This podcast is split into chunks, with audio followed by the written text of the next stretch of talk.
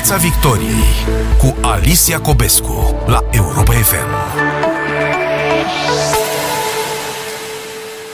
Bună seara, bine v-am regăsit pe frecvențele Europa FM și pe pagina de Facebook, unde vă îndemn să ne scrieți comentariile dumneavoastră, pentru că exact despre asta este emisiunea din această seară. Despre opinii și intenții de vot. Mai avem trei zile până la alegerile pentru Parlament.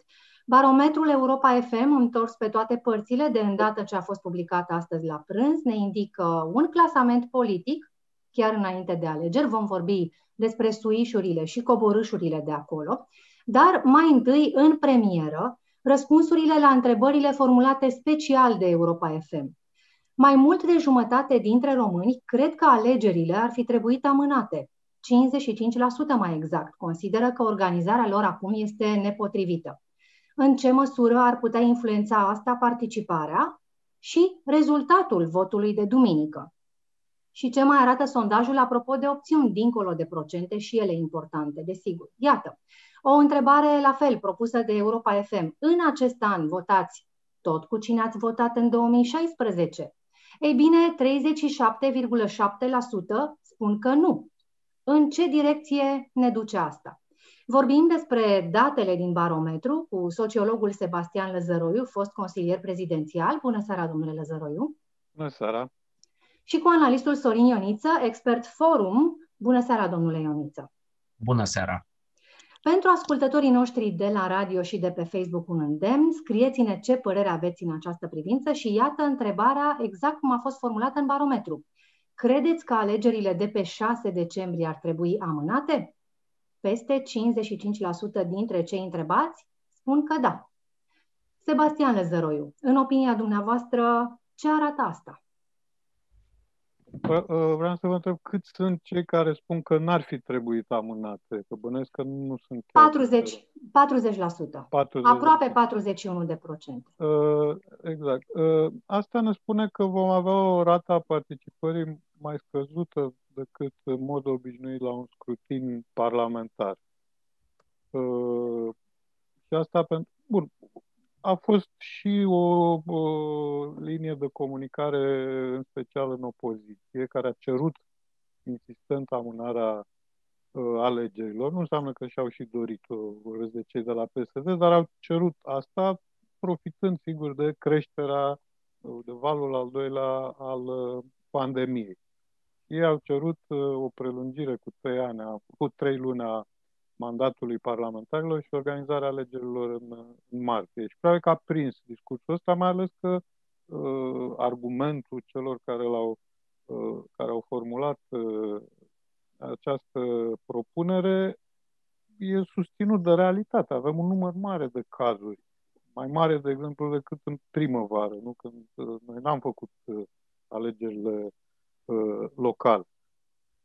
E clar că a prins. Sigur, e, e de discutat. Eu, de pildă, cred că nimeni nu ne garantează că martie vom avea mai puține cazuri sau mult mai puține cazuri decât acum. Uh, mai bine faci alegerile acum pentru că nu știi ce va fi în martie. Dacă am fi, adică dacă am fi acum în situația din mai, n-am fi amânat localele, nu? Până în septembrie, pentru că în mai, dacă vă amintiți, iunie aveam foarte puține cazuri. În septembrie am avut mult mai multe cazuri. Deci niciodată nu știi cum va fi mai târziu, așa că mai bine să, să, să organizezi la termen, plus că ar fi însemnat o mulțime de alte complicații. Rămâneai cu acest guvern minoritar, cu un parlament care nu mai avea aceleași atribuții, uh, n-ar mai fi putut să uh, aprobe sau să ia în dezbatere anumite tipuri de legi, uh, în special cele care cer o majoritate calificată legile organice. Deci era o complicație inutilă. Dar, repet, fiind o majoritate, probabil că a prins discursul ăsta, dar cred că indicatorul ne arată și că ceea ce ne așteptăm cu toții vom avea o prezență scăzută la vot. Pentru că eu bănesc că mintea celui care spune trebuiau amânate alegerile, apare și întrebarea de ce m-aș duce acum. Da? Adică e clar că cel care spune că trebuia amânate nu are chef de alegere acum. Că se teme de virus să iasă din casă, că e supărat pe autorități, că i-a închis piețele și, uite, cheamă la vot. Deci, bănuiesc că asta Sau ar putea spune, domnule Lăzăroiu, nu sunt de acord cu organizarea lor acum, dar dacă tot s-au organizat, acum ce să fac? Mă duc și votez. Posibil, nu spun că toți cei care... Dar statistic, probabil că dintre cei 55%, cei mai mulți nu vor merge, nu vor merge la vot. Și dintre ceilalți voti care nu vor merge la vot, cei care spun că să fie organizată, să nu fie, să fie organizată acum. Că oricum eu nu mă duc. Adică uh, nu, nu cred că ne oferă mare lucru uh, răspunsul la, la această întrebare, dar știm deja, cel puțin din uh, unele discuții ale celor care au realizat sondaje în ultima perioadă că se așteaptă la o participare mai mică decât uh, cea obișnuită la parlamentare. Ultima oară a fost 42%, mi se pare, acum 4 ani, în 2016. Eu cred că va fi undeva între 30 și 35%. Deci, într-adevăr, mai mică decât cea cu care ne-am obișnuit la toate scrutinele de tip parlamentar. La uh-huh. europarlamentar am mai avut genul ăsta de participare, 28-30%, nu și la ultimele europarlamentare, dar la parlamentare, în general, am avut între 42, 48, 50%. Bun, și cele din 90, când au avut acel, acea participare astronomică, 70 sau 80%. Da, e clar că suntem într-o situație foarte diferită acum. Contextul e total schimbat. Lumea se teme să iasă din casă, lumea e dezamăgită de partide, de guvern, de opoziție. Și e normal. Iar campania electorală, fim cinstiți, iar nu a existat. Nu a existat. Eu vă spun că sunt azi oameni care sunt surprinși că duminică sunt alegeri. Când ai o campanie în care se uh, uh, apar polemici în jurul unor teme legate de buget, legate de, nu știu, de autostrăzi, de pensii, de salarii, cum am mai avut în trecut, chiar cu uh, atacuri la persoană, când avem genul ăsta de campanie, omul numai pentru faptul că audă la televizor că se ceartă unii, spune, domnule, ce se întâmplă? Sunt alegeri sau ce? Dar noi n-am avut așa ceva, toată campania s-a vorbit nu, poate era normal să fie așa. Despre pandemie, despre numărul de cazuri, despre uh, terapie intensivă, că nu mai sunt locuri, uh, paimele curente, paimele zilei. Da. Două întrebări ce uh, decurg implicit din răspunsul dumneavoastră. Uh, una, desigur, pe cine sau în ce fel ar putea influența rezultatul o participare scăzută la vot și apoi ați spus la un moment dat, domnule Lăzăroiu, că opoziția, uh, PSD, uh, de fapt, că PSD a militat pentru amânarea alegerilor, deși aveți și aveți convingerea că nu și-au dorit asta. De asemenea, aș vrea o lămurire uh, din acest punct de vedere ca să înțelegem mai bine logica în acest context. Dar um, de la Sorin Ioniță aș vrea să, să aflu interpretarea acestui procentaj, mai mult de jumătate, Sorin Ioniță, de uh, alegători care consideră că aceste alegeri ar fi fost, ar fi trebuit amânate. E o cifră greu de interpretat pentru că um, răspunsul se contaminează cu opțiunea politică din moment ce sunt două formațiuni, una este PSD-ul și cealaltă Pro-România cu ALDE, cu Tăricianu, care au făcut, au vorbit destul de mult despre necesitatea de a amâna aceste alegeri. Asta înseamnă că uh, acolo, în aia 55%, se găsesc mulți dintre votanții lor, care cum ar fi răspuns la această întrebare? Eu, dacă aș fi un votant hardcore al uh, pro-România, auzindu-l pe Ponta mereu că spune că trebuie amânate deoarece există riscuri și așa mai departe, chiar dacă vreau să vin să votez cu el, răspund la întrebarea asta, da, trebuiau amânate. Deci în aia 55%, nu, nu spun că sunt toți votanților acolo, nu știm câți sunt, dar sunt probabil destui. Ori PSD înseamnă 30%, cum o să vedem acum, Pro-România, nu știu, hai să zicem 10% sau pe acolo, deci deja 40% un electorat uh, de partid care a auzit de la, de la favoriții săi ideea că nu trebuie să avem alegeri acum, ci să le amânăm. Uh, cât dintre ei sunt acolo nu știm, restul sunt oameni pur și simplu speriați de criză sau din cei care ar fi intrat în categoria nu știu încă cu cine votez sau deci este foarte greu să știm ce este în acel coș de Dar sigur, suntem într-o situație fără precedent și e greu și pentru sociologi să facă trenduri, să, să compare cu cifre din trecut, din moment ce un an ca ăsta n-a mai existat niciodată cu tipul ăsta de alegeri. Și atunci, nu știu ce să zic, într-adevăr, campania e cam mortăcioasă. Nu e doar din cauza pandemiei, este și din cauza regulilor electorale pe care le avem de câțiva ani și care cam omoară luna sau cele patru sau cât avem noi cele câteva săptămâni de campanie sunt moartea pasiunii, chiar dacă nu aveam uh, carantine și lockdown-uri.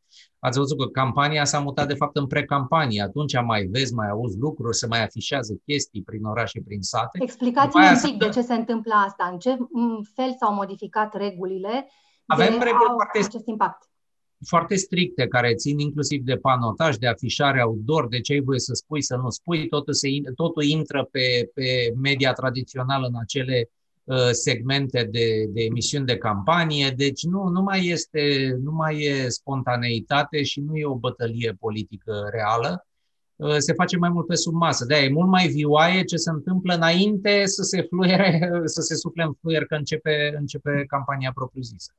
Uh, s-a mutat totul în pre-campanie. Într-un fel, ce mai scapă pe online din declarațiile lor și intră pe știri, dar cam atât. Uh, iar în, uh, din, din cauza asta, cum să spun, nici nu există efectul ăla de așteptare, de că te îndrepți către un, uh, așa, spre un catarzis în ziua alegerilor, toată lumea se duce acolo și se eliberează de o tensiune. Tensiunea nu mai e. Sebastian Lăzăroiu, anticipați o prezență scăzută, chiar foarte scăzută, dacă spuneți sub 35%. Uh, cine ar avea, în ce fel ar putea să influențeze rezultatul alegerilor uh, într-o direcție sau alta o participare scăzută la vot? Cred că depinde foarte mult de cât de mobilizate sunt uh, electorat, bazinele tradiționale, cum să le zic, nucleele dure ale partidelor la alegerea. Uh, sigur, PNL, PSD, în general, au activiști, la, așa cum spunea și Sorin Ioniță, nu e o campanie clasică, că nu prea mai au voie să umble, să se, să adune, să se adune oamenii, asta a fost o problemă în campania asta. Imaginați-vă că nici în ziua votului nu o să vedeți activiștii PNL, PSD, vorbesc de partidele mari, că ele au reprezentanți așa în toate localitățile, nu o să-i vedeți așa bătând pe la uși, cum făceau până acum, să scoată oamenii la vot cu mașini, cu autocare și așa mai departe. Deci, și atunci oamenii vor cum își fac o... o părere? Cum își face alegătorul din anul 2020 în România o părere cu cine să nu, voteze sau cu cine nu? cei care, până la urmă, care au deja o opțiune, da? eventual pe care și-au exprimat-o și la europarlamentare și la prezidențiale, pentru că noi am avut totuși în ultimii doi ani, am avut trei rânduri de alegeri, da? Deci niște oameni tot au pus ștampila și bănuiesc că cei mai mulți au cam pus la fel uh, de la europarlamentare încoace. Ei au deja opțiunea, știu pe cine vor, știu pe cine admiră, știu în cine au încredere, vor, vor veni și vor, vor pune ștampila probabil pe același partid pe care au pus în ultimii doi ani. Altfel, nu cred că, uh, nu știu, sigur, au apărut, au fost niște evenimente și se vede asta, o să discutăm poate când o să vorbim de ierarhie, au fost câteva evenimente, dar ele nu au ținut de campanie. De exemplu, Piatra Neamț. A fost o emoție acolo și sunt convins că asta a influențat unii alegători. Adică au fost mhm. dezamăgiți uh-huh. de PSD pentru că era, uh, nu știu, spitalul păstorit de omul de președintele Consiliului Județean Neamț, alții poate de PNL, că era Ministerul Sănătății care ar fi trebuit să facă nu știu ce, nu știu cum. Deci au, a fost genul ăsta de eveniment și au mai fost și altele, închiderea piețelor, de exemplu, închiderea școlilor, care tot așa, e posibil să fi schimbat opțiuni uh, de vot, e posibil să fi schimbat chiar opțiunea de a merge la vot, s-ar putea ca unii să nu mai meargă deloc. Ca să fie mai clar decât atât. Închiderea școlilor, de exemplu, dacă ei să schimbe opțiune de vot, în ce direcție ar putea la să o PNL, schimbe? La PNL ar fi mai degrabă, pentru că uh, închiderea școlilor afectează foarte mult uh, firmele și angajații din orașele mari, din, mediile, din mediul urban Deci ar antrena o pierdere de voturi, o pierdere de voturi din partea PNL. Da. Și închiderea piețelor la fel. Cred că ar uh, antrena tot în zona uh, PNL-ului, pentru că, la fel, piețele, despre piețe vorbim mai ales în orașe, în orașe, în mediul rural și tot așa, acolo avem elector, pre, preponderent electoratul liberalilor. Uh, dar, de exemplu, Piatra Neamț sunt convins că e afectat și pe psd Asta pentru cine știe, uh, domnule Sebastian Lăzăroiu, cum este gestionat și cine poartă responsabilitatea politică la nivel local. Pentru păi că da, alminte... a fost a, o întreagă dezbatere acolo și evident că fiecare partid a încercat să o arunce în cârca celuilalt. Și oamenii, mă, să trag o concluzie. Că spitalul, de fapt, era în subordinea Consiliului Județean, deci na, a fost dezbatere la nivel național, nu doar cei din Piața Neam știau uh, a cui ar fi responsabilitatea politică. Au aflat uh-huh. și cei de Sălaci și cei din Timișoara. Uh, deci genul ăsta de evenimente care, repet, n-au avut nevo- uh, legătură cu campania, au fost uh, uh coincidențe nefericite pentru Uh, partidul la Care fac parte din viața de zi cu zi. Da, da, da. Se s-a întâmplat altă dată, uite, s-a întâmplat în campania. Asta, într-adevăr, pot afecta deciziile unor oameni de a merge la vot, în primul rând, și de a vota cu un partid sau, sau altul. Sorin Ioniță, ați introduce la categoria decizii nepopulare, inclusiv convocarea alegerilor? E o întrebare interesantă care merită testată într-un uh, sondaj de opinie ca să vedem încotro ar înclina balanța. Nu știu, eu aș fi tentat să zic că nu, e mai bine să le faci decât să nu le faci. Și uh, dacă ne uităm și pe, pe balanț, pe bilanțul celor care se așteaptă să câștige versus să piardă, are aerul că încă sunt totuși mai multe electori în, uh, în tabăra celor care vor câștiga de fapt asta prin definiție sunt mai mulți în tabăra celor care vor câștiga și atunci lumea înseamnă că vrea să se facă, pentru că vrea să câștige, uh, vor să câștige favoriții lor. Uh, da, uh, este interesant, e interesant de judecat răspunsul la aceste întrebări în corelație una cu alta, pentru că dacă ne uităm și cât se schimbă față de, față de intenția de a vota, aceeași formațiune față de ce se întâmpla cu patru ani în urmă, iarăși vedem niște mutații destul de importante acolo. Uh, și asta ne arată, mie îmi spune că lumea totuși vrea să vină la vot acum, pentru că are intenții noi de vot. În ce măsură va penaliza partidul de guvernare? Poate. Se întâmplă asta, cum se întâmplă cam pe peste tot în Europa, adică nu ești foarte popular în momentul când ai executivul pe mână în, în vremuri din astea și cum e cu școlile, ce discutam adineauri, uh, oricum ai dau, ești prost. Pentru că ați văzut, lumea e cam 50-50. Problema e că toți sunt foarte polarizați, adică nimeni nu privește chestiunea așa moderat, chipzuit pe o parte, pe de altă parte. Fiecare are o părere și ține foarte tare la ea și părerea de obicei e stridentă și ele sunt de două feluri. Să se închidă școlile, să stea închise și să se deschidă școlile. Și fiecare vrea chestia lui să se întâmple de mâine. Uh, și este imposibil să, să faci ca toată lumea. Deci trebuie cumva să-ți asumi o decizie. Da, sunt vremuri grele și e de înțeles când unii o să încerce să stea deoparte de guvernare. În avantajul cui vedeți uh, o participare scăzută la vot duminică? Sorin. E o întrebare foarte bună. De obicei am fi spus că în avantajul partidelor mari, adică a PSD-ului în primul rând, poate și a PNL-ului, deci partidele mamut cu structuri, cu aparat, cu primari care uh, pot mobiliza, pot folosi alte resurse de mobilizare, aparatul administrativ și campania prin sate și orașe. Dar acum cu pandemia, fiindcă nu s-a putut ieși, e mai greu. Trebuie văzut în ce măsură pot și mai vor primarii să tragă pentru partidele lor Ehm, în condițiile astea, când sunt legați în comună la spate, comună legată la spate. În principiu ei ar trebui să câștige, numai că se întâmplă că PNL ești partii de guvernare, deci pierde în partea cealaltă, pierde din, din impopularitatea măsurilor pe care trebuie să le ia la guvern. Deci probabil că e în avantajul PSD, ca să rezumăm. Partidele mici, partidele astea de tip emoție și mobilizare, cum e USR Plus, mai greu, mai greu pot să tragă situații de genul ăsta, mai ales că nici nu au un narativ atât de limpede precum cristalul, așa cum era anii trecuți, când aveau, aveai zmeul la guvernare și te luptai cu el. Acum nu prea e clar pe cine șarjeze așa cu mare entuziasm. E, ah. e o bătălie cu, pe mai multe poziții și în mai multe direcții, cu mai mulți actori, așa, în hexagon. Se deci nu mai avem neapărat uh, un vot negativ, un vot de protest, asta spuneți Sorin Ioniță, de data asta chiar trebuie să cântărim cu plusuri și cu minusuri, nu e neapărat un uh, anti-nu? Cred că au rămas încă, a rămas încă ceva rezidual anti-PSD, anti-Dragnea, s-a văzut la locale, cred eu, e interpretarea mea, Uh, a mai rămas ceva acolo din toxina aia care, care a funcționat timp de trei ani în România. uh, și cred că va mai funcționa. Deci încă nu s-a cu toate încercările noi, uh, noi garnituri de la de lidera PSD, nu au reușit să spele tot acel rezidual. Cât va funcționa, cât va funcționa vom vedea. Cred că asta mai curând pentru PSD îi impune un, îi pune un fel de plafon.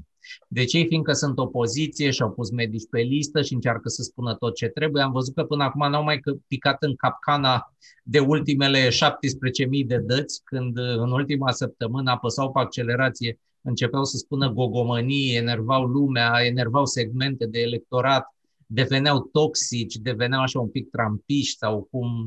Asta de mult fac ei chestia asta. Pare că acum, până acum au reușit să se abțină, până când vorbim noi, nu știu dacă în ultimele zile nu iese cineva cu ceva foarte inflamant. Iar asta, cum să spun, le, le iau un pic din potențialul negativ, dar încă dau cu capul de un anume plafon. Deci ei ar putea să crească mai mult, fiindcă PNL-ul pierde fiind la guvernare, dar cred că se lovesc încă de... Mai au de demonstrat, au ani de zile de, de traversat deșertul și să arate că chiar vor să meargă spre socialdemocrația modernă pentru că am mai auzit uh, promisiuni tot de 17.000 de ori de la alte garnituri de lideri și după șase luni o dădeau toți în mici fascisme și conspiraționisme. Deci se întorceau la ce știau ei de fapt. Se poate face campanie electorală și pentru un electorat mai îmbătrânit, cu, uh, cu resurse materiale mai mici, așa cum sunt obiectiva lor, nu trebuie neapărat uh, să devii anti-european. Presupun eu, adică presupun că poți găsi o cale nu trebuie să, să sune ce spui tu ca Marine Le Pen sau ca ăștia, anti, ca neonaziștii de prin Germania sau de prin țările nordice. Sau ca prietenul Victor Orban. Nu trebuie neapărat să îmbrățișezi genul ăla de uh, discurs, dar uh, trebuie să mai probeze. Timpul e prea scurt. Adică doar cu o rafilă nu se face primăvară. Și pe de altă parte, cu un discurs uh, într-o altă direcție pe care l-au avut timp de câteva luni de zile, nu? Înainte de a coopta uh, medici, specialiști, experți în, uh, în garnitura lor de candidați. Cred că au ezitat mult și, într-adevăr, începutul anului, pentru ei era un moment foarte greu. Cumva PSD-ul a fost salvat de clopoțel, pandemia, pentru că dacă vom discuta un pic de scorurile partidelor, atunci diferențele erau mult mai mari, PNL era pe cai, tocmai câștigase i-a lovit puternic pandemia și, și sarcina de a o gestiona. Uh, iar PSD a tot ezit, mie mi s-a părut că a ezitat vreo șase luni, abia, abia acum prin toamnă și-a regăsit un pic cadență, adică și-a stabilit o direcție. Uh, problema lor nu a fost niciodată totuși campanie, au ținut direcția în campanie, problema lor este să fie consecvenți după alegeri. Deci să demonstreze și atunci că, de fapt, campania n-a fost așa un fel de show cu actori, și după aia ne întoarcem la ce știm noi, adică iar uh, o să vedem pe acolo liderii aduși înapoi din exilul lor ecologist uh, pe unde s-au mai dus. Spuneați, uh, Sebastian Lăzăroiu, că această pledoarie pentru amânarea alegerilor nu a fost una sinceră din partea PSD și Pro-România și uh, cred că e potrivit să, să ne explicați de ce anume. La PSD, la Pro-România a, a fost, cred că a fost sinceră, dar la PSD n-a fost sinceră și asta pentru când spun PSD, mă refer la actuala conducere a PSD. Pentru că acolo a fost și o luptă internă pe parcursul acestui an, care nu s-a văzut poate destul de bine întotdeauna, deși altă dată s-a văzut destul de clar. Și conducerea actuală voia să intre repede în alegeri, să valideze listele de pe care ați văzut că au scos foarte mulți oameni cu influență în partid, figuri cu notorietate, Uh, iar uh, Marcel Ciolacu și echipa lui aveau nevoie să încheie cât mai repede uh, episodul ăsta. Dacă s-ar fi amânat, cei din tabăra uh, eliminată de pe listă, ar fi avut timp să se regrupeze. O putem numi tabăra Dragnea sau ce nume i-ați da acestei tabere? Zic, probabil, hai să zicem tabăra Dragnea, dar putem să dăm niște nume ca lumea să înțeleagă. E vorba de Șerban Nicolae, uh, Carmen Dan, chiar și Viorica Dăncilă într-o anumită măsură, uh, Rădulescu, Poreclici, Micalieră, în fine, deci sunt niște oameni acolo de care, evident, ei au vrut să scape, care se legau de imagine, erau asociați mentalul colectiv. Aripa PRM. Cred era Aripa PRM. Aripa PRM, mai puțin Olguța, care s-a salvat. Ia, a rămas așa, dar e puțin uh, sub, la umbră. Mă așteaptă. Exact. Nu vorbește. Deci, PSD avea nevoie, Ciolacu avea nevoie și echipa lui aveau nevoie uh, de alegeri repede ca ei să se instaleze și să nu dea timp acestei grupări să se uh, remobilizeze înainte de martie, ceea ce nu era, nu era exclus. Pentru că multe lucruri, de pildă, care s-au întâmplat anul ăsta, uh, în Parlament mai ales, n-au fost întotdeauna bine controlate de uh, Ciolacu. Au fost unele inițiative care au venit exact de la gruparea asta lui Șerban Nicolae și care n-au făcut neapărat un serviciu PSD-ului, dar nici n-au putut fi opriți de Ciolacu. Ei, după alegerile locale, el a și luat un scor bun, sau noua echipă a luat un scor bun, neașteptat. Uh, Ciolacu a fost uh, ales în august, cred, când au avut uh, congresul președinte și el s-a grăbit foarte tare să rupă pisica și cred că a făcut bine și să intre rapid în campanie cu PSD-ul, mă rog, cosmetizat, ai spune, că e vorba de niște oameni care au fost îndepărtați metehnele o să mai rămână acolo multă vreme. Uh, deci, din pricina asta, eu cred că ei uh, au vrut, uh, ei nu și-au dorit, de fapt, amânarea alegerilor, dar au încercat să o folosească la nivel discursiv.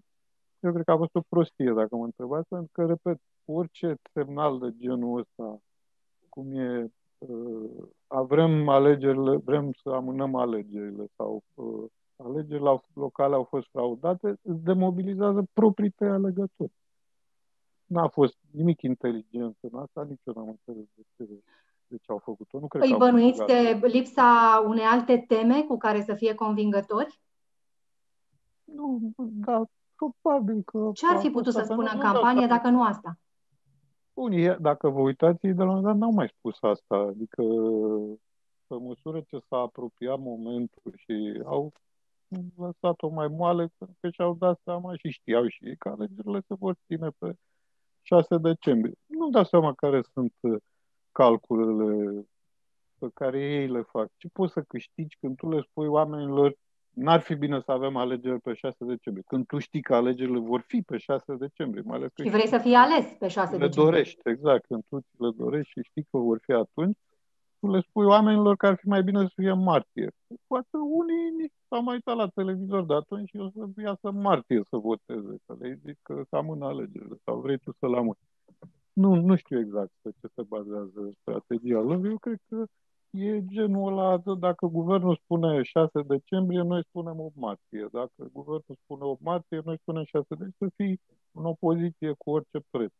Sau să atragă atenția oamenilor asupra Uh, nu știu, uh, dezastrului, numărului mare de cazuri.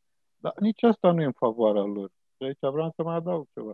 PSD-ul a fost, din ce am văzut pe date, și la local a fost dezavantajat de pandemie, efectiv, de teama de a ieși din casă, pentru că ei au electoratul cu cel mai mare risc să se îmbolnăvească și chiar să moară.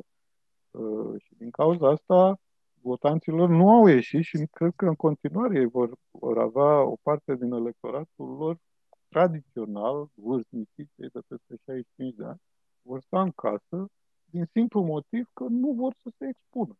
E, cum să zic, la urmă e instinctul de, de supraviețuire. Deci aici cred că ar fi trebuit să găsească ceva, nu-mi dau seama. Uh, mai e timp din experiența dumneavoastră să mai găsești ceva în ultimele nu, nu trei zile? Dacă uh-huh. vă uitați ei, de altfel, a doua prostie pe care au făcut-o și pe care am, pe care am vorbit mai devreme, frauda de la București. Vă amintiți? Cu sacii de voturi, alegeri la vot. Și au ținut-o așa două sau trei săptămâni. La fel, când știi că ai alegeri de ce ar mai veni cineva la vot? Dacă tu spui că e fraudă, rezultatul nu se schimbă, adică Gabriela Fira n-a câștigat primăria generală în final, deci n-au, n-au avut câștig de cauză, nu știu, în justiție sau la... Dar și-a câștigat ea un loc la Senat. Eu cred nu, că acolo a fost decisivă bătălia internă. Ei au vrut să se salveze individual. Ok, okay dar, acum ei, dar acum ei ce încearcă? Și-au dat seama și ei.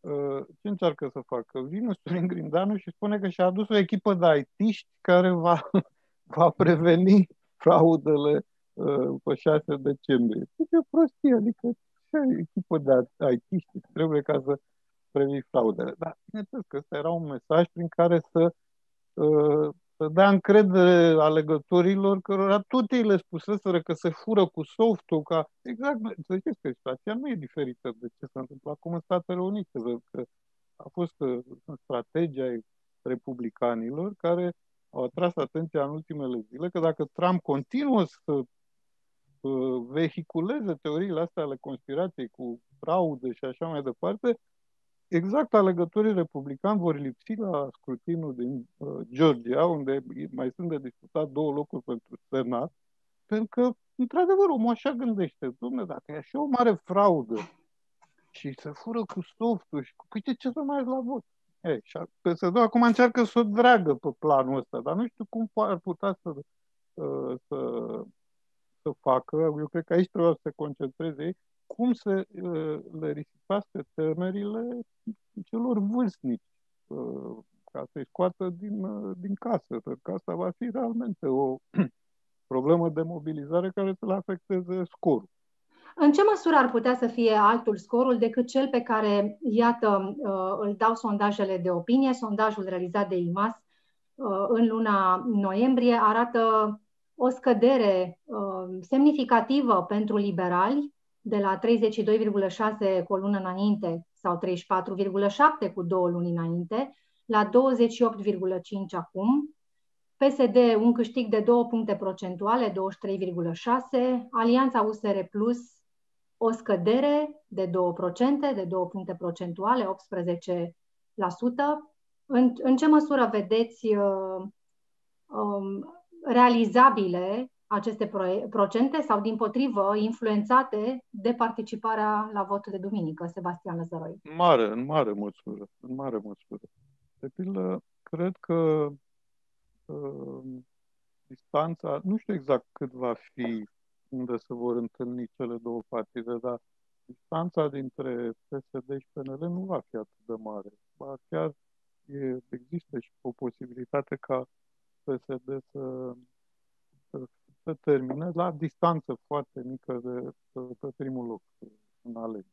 Iarăși, e posibil ca USR să ia cu doi în față, fie că înseamnă 20, 21, dar e posibil să rămână în zona asta 15, 18% în funcție de cât de mult le vor insufla propriilor alegători cu motivație de a ieși pe 6 uh, decembrie. Nimeni nu știe dacă asta se va putea întâmpla sau nu.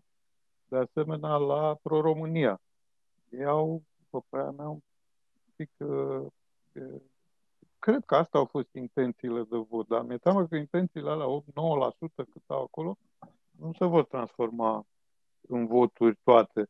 Nu zic, e clar că scorul arată că ei au șanse mari să intre în Parlament, adică să depășească 5% dar nu m-ar surprinde de pildă să ia 6%, de exemplu, uh-huh. pro-România, adică să fie departe de acest 9, sau 10%, tocmai pentru că ei nu au structuri, nu au, uh, ei și-au și pierdut o bună parte din, din, din comparativ cu acum un an de zile.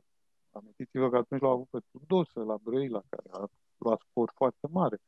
Acolo era fieful lui nu mai are o mulțime de figuri pe care le avea înainte și asta îi afectează. Adică, până la urmă, Pro-România acum nu înseamnă decât Ponta. Victor Ponta și, sigur, l-a adus și pe Călin Popescu Tăricianu, care nu mai valorează mare lucru din punct de vedere politic.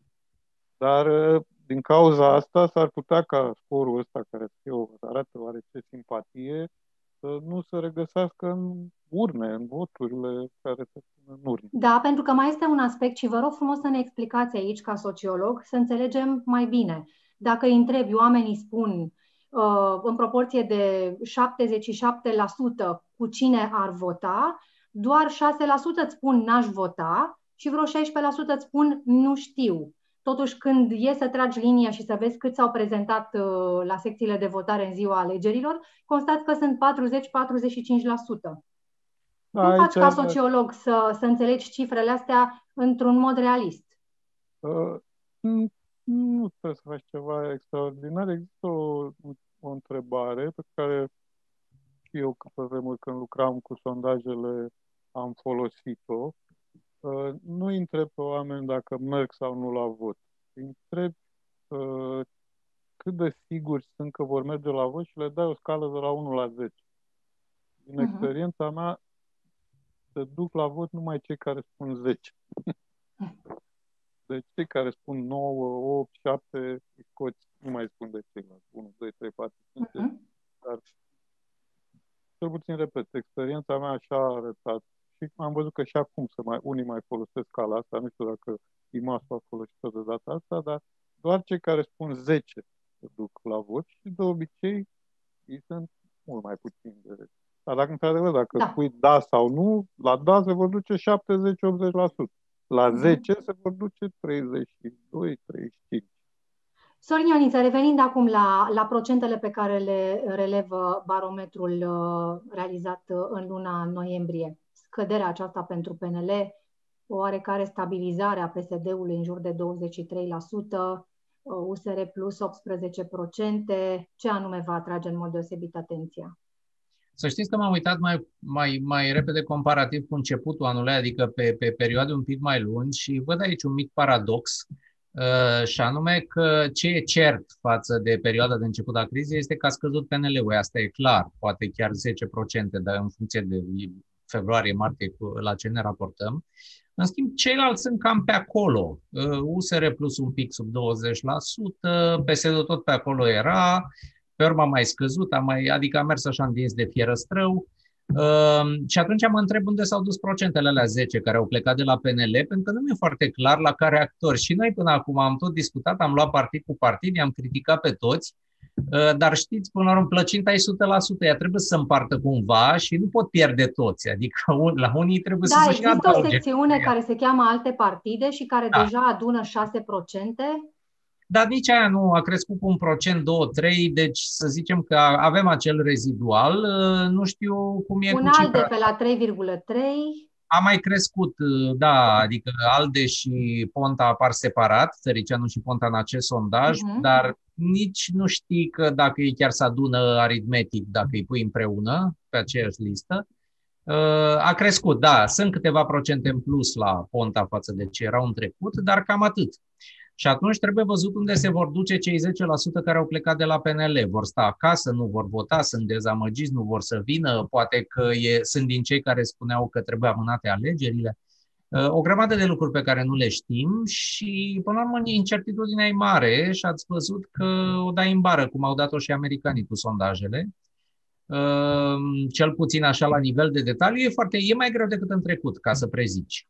Și așa că cred că lupta e deschisă și, cum spunea și Sebastian înainte, fiecare partid se luptă cu el însuși și cu alegătorii lui să-i mobilizeze. Cred că asta este bătălia numărul unu. Acum, mai puțin între ei să schimbe, să, să schimbe părerea unor electori care să treacă de la opțiunea A la opțiunea B, cât mhm. să-i aducă pe ei lor la, la vot și la urne în perioada asta dificilă. Electoratul urban tânăr activ USR Plus se chinuie să-i aducă, să-i țină interesați, să le dea senzația că există o miză și e foarte greu, adică e greu să creezi valul ăla de emoție care le convenea lor rundele trecute.